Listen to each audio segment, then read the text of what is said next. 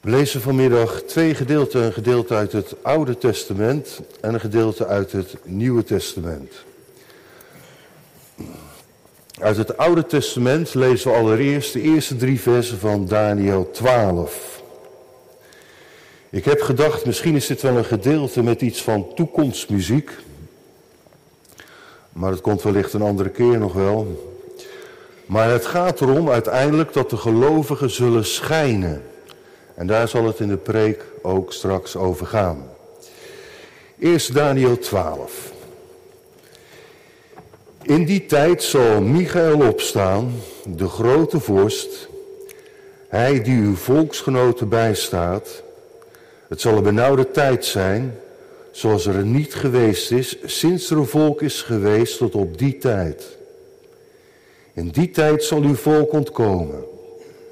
Ieder die gevonden wordt, opgeschreven in het boek. En vele van hen die slapen in het stof van de aarde, zullen ontwaken. Sommigen tot eeuwig leven, anderen tot smaad, toch eeuwig afgrijzen. De verstandigen zullen blinken als de glans van het hemelgewelf. En zij die er vele rechtvaardigen als de sterren, voor eeuwig en altijd. Uit het Nieuwe Testament lezen we Filippenzen 2 vanaf het twaalfde vers. Waarboven staat in de HSV aansporing tot heilig leven. Daarom, mijn geliefde, zoals u altijd gehoorzaam geweest bent, niet alleen zoals in mijn aanwezigheid, maar nu veel meer in mijn afwezigheid, werk aan uw eigen zaligheid met vrees en beven. Want het is God die in u werkt, zowel het willen als het werken naar zijn welbehagen. Doe alle dingen zonder morren en meningsverschillen, opdat u onberispelijk en oprecht zult zijn, kinderen van God, smetteloos te midden van een verkeerd en ontaard geslacht, waaronder u schijnt als lichten in de wereld. Door vast te houden aan het woord van het leven, mij tot roem met het oog op de dag van Christus, dat ik niet te vergeefs heb hard gelopen en mij ook niet te vergeefs heb ingespannen. Maar al word ik ook als een plengoffer uitgegoten over het offer en de bediening van uw geloof. Ik verblijd mij en ik verblijd mij met u allen. En u verblijdt zich ook daarover, verblijdt u dan met mij. En ik hoop in de Heer Jezus Timotheus spoedig naar u toe te sturen, opdat ook ik goedsmoed mag zijn als ik van uw zaken weet. Want ik heb niemand van gelijke gezindheid die oprecht voor uw zaken zorg zal dragen. Want zij zoeken alle hun eigen belangen, niet die van Christus Jezus. En u kent zijn beproefdheid dat hij met mij gediend heeft in het evangelie, zoals een kind met zijn vader. Hem hoop ik dus ogenblikkelijk te sturen, zodra ik mijn zaken kan overzien. Maar ik vertrouw in de Heer dat ik ook zelf spoedig zal komen. Ik heb het echter nodig geacht Epaphroditus naar u toe te sturen, mijn broeder, medearbeider en medestrijder, en uw gezant en dienaar in wat ik nodig had. Omdat hij vurig naar u allen verlangde en in grote angst verkeerde, omdat u gehoord had dat hij ziek was. Hij is inderdaad ook ziek geweest, tot dicht bij de dood. Maar God heeft zich over hem ontfermd. En niet alleen over hem, maar ook over mij. Opdat ik niet droefheid op droefheid zou hebben. Daarom heb ik hem des te sneller gestuurd, opdat u zich weer kunt verblijden als u hem ziet en ik minder droevig ben. Ontvang hem dan in de Here met alle blijdschap en houd zulke mensen in ere. Want om het werk van Christus was hij tot dicht bij de dood gekomen, doordat hij zijn leven had gewaagd om aan te vullen wat aan uw dienstbetoon jegens mij nog ontbrak. Zalig die het woord van God horen en het bewaren in hun hart. Gemeente van onze Heer Jezus Christus. Soms kunnen dominees, nou ja, laat ik het maar bij mezelf houden. Soms kan ik veel praten, maar het lijkt me verschrikkelijk als mensen dan na afloop zeggen of denken, hij praat wel veel, maar hij zegt zo weinig. Dat was een beetje mijn angst in coronatijd. Dat je denkt, wat is het moment dat mensen denken, mooi geweest, klik, en kijken naar iets anders. Dat lijkt me dus echt erg veel praten, lange preken, en dat mensen dan denken, niets zeggend. Ik las bij dominee Kiviet dat een kind vroeg aan zijn moeder, mama, waarom heeft de dominee een slabbetje om? Waarom heeft de dominee een slabbetje om? Wijzend naar de bef. Waarop moeder antwoordde, omdat hij zo vaak morst met zijn woorden. Daarom direct maar gezegd, houd vanavond twee gedachten vast. Het eerste is, werk aan uw eigen zaligheid met vrees en beven. En het tweede is, schijn als licht in de wereld. Ik herhaal. Werk aan uw eigen zaligheid met vrees en beven. En het tweede is, schijn als licht in de wereld. Al eerder heeft Paulus de gemeente van Jezus Christus in Filippi opgeroepen te blijven leven in overeenstemming met het evangelie van Jezus Christus. Hij schrijft de brief vanuit de gevangenis aan de gemeente en hij zegt of ik er nou wel bij ben of niet bij ben, dat moet niet uitmaken, blijven jullie nu leven overeenkomstig het evangelie van Jezus Christus. Ik dacht, dat is eigenlijk vandaag nog net zo. Ik vergelijk het maar met een klas waarvan de meester zegt, jongens, ik moet even weg, ik ben vijf minuten weg, ik moet even wat doen. Maar gaan jullie maar door met jullie werk, maak bladzijde 26 maar af. En als je eerder klaar bent, maak je maar een mooie tekening of je leest even in je boek. Dan is het natuurlijk kinderachtig dat als die meester op dat moment net wegloopt de gang op, de eerste al met propjes begint te gooien en de ander knipt iemand achter zijn oor en nummer drie begint op de tafel te dansen. Dat gebeurt wel eens op lagere scholen. Maar in de gemeente kan zoiets natuurlijk niet. Als je zegt we hebben geen predikant, kan je niet zeggen nou kunnen we doen wat we zelf willen. Nee, dat snap je natuurlijk ook wel. Blijf leven in overeenstemming met het evangelie. Ik dacht, dat is ook waar. Neem iets als missionair gemeente zijn. Dat is toch niet afhankelijk van het feit of dat er wel of geen missionair werker is? Nee, want daar ben je allemaal bij betrokken. Daarom schrijft Paulus, wandel het evangelie van Christus waardig, wees één van geest en strijd eensgezind voor het geloof in het evangelie één in liefde, één in streven, één van geest. Dat is hoofdstuk 2, het begin. En hij vermaant, spoort aan, handel niet uit geldingsdrang of eigenwaan, maar acht in alle nederigheid de ander belangrijker dan jezelf. Heb niet alleen je eigen belangen voor ogen, maar ook die van de ander. En zegt hij dan, zo heeft Jezus dat ook gedaan. Die had zijn eigen belangen niet voor ogen, maar die van de ander en de ander. Jezus handelde niet uit geldingsdrang of eigen waan. Dat hij zei, kijk mij eens, ik ben de zoon van God, jullie moeten allemaal luisteren. Hallo, hallo, weet je wel wie ik ben en wat ik kan? Nee. Jezus was nederig en heeft zichzelf vernederd. Gehoorzaam geworden tot aan het kruis aan toe, tot de kruisdood aan toe. Maar nou God hem heeft verhoogd opdat in de naam van Jezus zich zou buigen elke knie van hen die in de hemel en die op de aarde en die in Gouda en die onder de aarde zijn.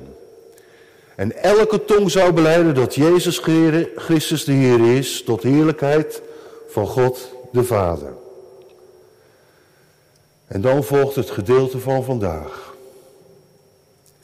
Werk aan uw eigen zaligheid met vrees en beven.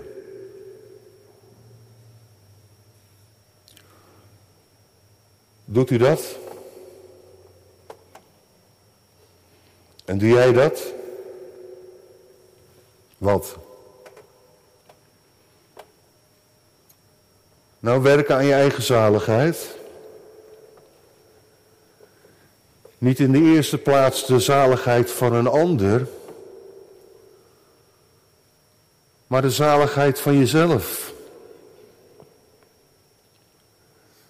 Wij kunnen heel druk zijn met het gedrag van andere mensen, zelfs in de kerk. En wij kunnen ons hoofd daarbij schudden van jongen, jongen, waar moet dat heen? Het is toch wat? Je kent het allemaal wel. Nog een maand geleden schudden we ons hoofd toe horen van iemand die in een ultra korte periode drie kinderen bij drie verschillende vrouwen had verwekt. En met geen van drie had hij een vaste relatie. En met, ze schudden het hoofd. Waar moet dat toch heen? Dat kan toch niet? Nee, dat kan inderdaad niet. Maar goed, het gebeurt. En toen schudden we ons allemaal ons hoofd over toestanden bij de Voice. Dat is een televisieprogramma. En toen ging het over seksueel misbruik. We zeiden het is schande. Waar moet dat heen? En later was er een voetbaldirecteur die fotootjes opstuurde en zo. Nou, dat was toch ook raar allemaal. Maar Paulus schrijft... Werk aan uw eigen zaligheid met vrees en beven. En daarom die vraag. Werkt u eraan? En werk jij eraan? Voordat ik zoiets aan u vraag, vraag ik het ook aan mezelf. En toen dacht ik, hoe zit dat nou eigenlijk bij mij? En toen besefte ik dat ik vooral denk vanuit wat we dan noemen de rechtvaardiging van de goddelozen. Dat moet ik uitleggen. Maar dat is zo'n onderwerp waar ik al tientallen jaren mee in de weer ben. Dat is wat Luther noemt de vrolijke ruil. Jezus neemt al mijn zonden. Ik krijg van hem zijn gerechtigheid. En ik dacht dat ik zalig word. Dat komt toch omdat Jezus is zoals hij heet, zalig maken. Hij maakt toch zalig? En ik ben toch niet in mezelf rechtvaardig. Maar omdat Jezus rechtvaardig is, is Hij mijn rechtvaardigheid voor God. Ik ben in mezelf niet heilig. Maar omdat Jezus heilig is, is hij, hij toch mijn heiligheid voor God. En ik dacht, ik heb eigenlijk alleen maar gepreekt eerder al over dat christelijk geloof niet de kwestie is van do, just do it, dat is Nike, maar van dan, het is volbracht. Jezus is toch een volkomen zaligmaker. Voor de volle 100%. En ik hoef voor mijn eigen zaligheid toch helemaal niets, maar ook helemaal niets in te brengen. Of zoals we dat vroeger zeiden, dat ik geen nagelschrapseltje aan mij behoud kan en godzijdank hoef toe te voegen. Zalig worden is toch door genade alleen. Ooit riep een gevangenbewaarder in Filippi het uit. Wat moet ik doen om zalig te worden? En wat zei Paulus toen?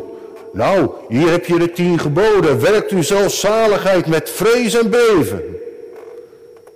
Nee, dat zei Paulus niet. Hij zei, geloof in de Heer Jezus Christus. En u zult zalig worden, u en uw huis. Maar vandaag horen we, werk aan uw eigen zaligheid. Met vrees en beven. Jawel. Maar die oproep staat niet los van het vers dat volgt. Werk aan uw eigen zaligheid met vrees en beven, want het is God die in u werkt. zowel het willen als het werken naar zijn welbehagen. God werkt in ons, zowel het willen als het werken naar zijn welbehagen. Alleen moeten we dat werk van God niet voor de voeten lopen. Niet tegenwerken. Paulus roept hier volgens mij op om te leven als gehoorzame, toegewijde kinderen van Hem. En hij lijkt te suggereren vanuit het Grieks dat het behoud zelfs op het spel staat als we ons niet houden aan de oproep tot ootmoed en eenheid. Wij strijden nog om in te gaan. We zijn nog niet de triomferende kerk, maar de strijdende kerk. En daarom is onze way of life, ons leven van het allergrootste belang. Maar ook de houding ten opzichte van elkaar.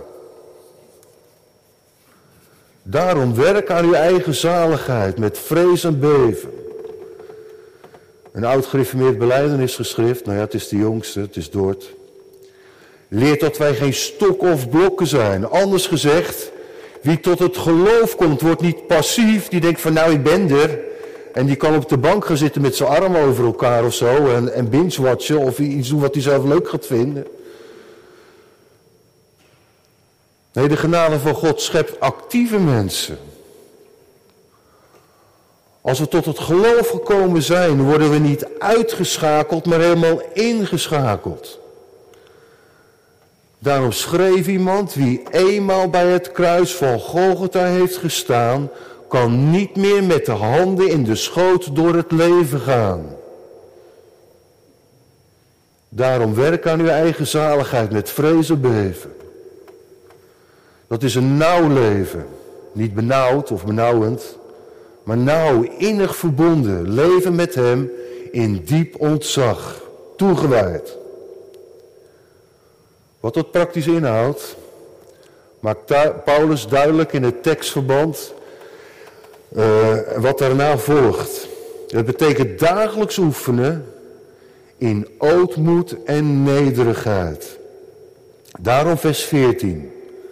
Doe alle dingen zonder morren en meningsverschillen. En vers 15.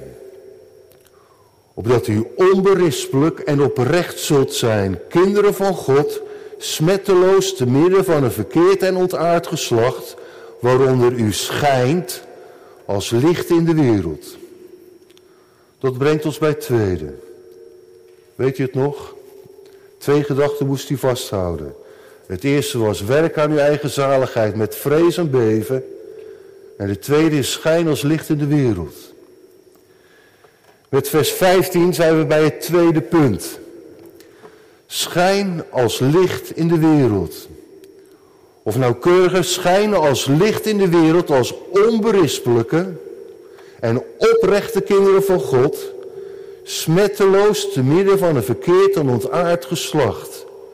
Dat is dus onze roeping.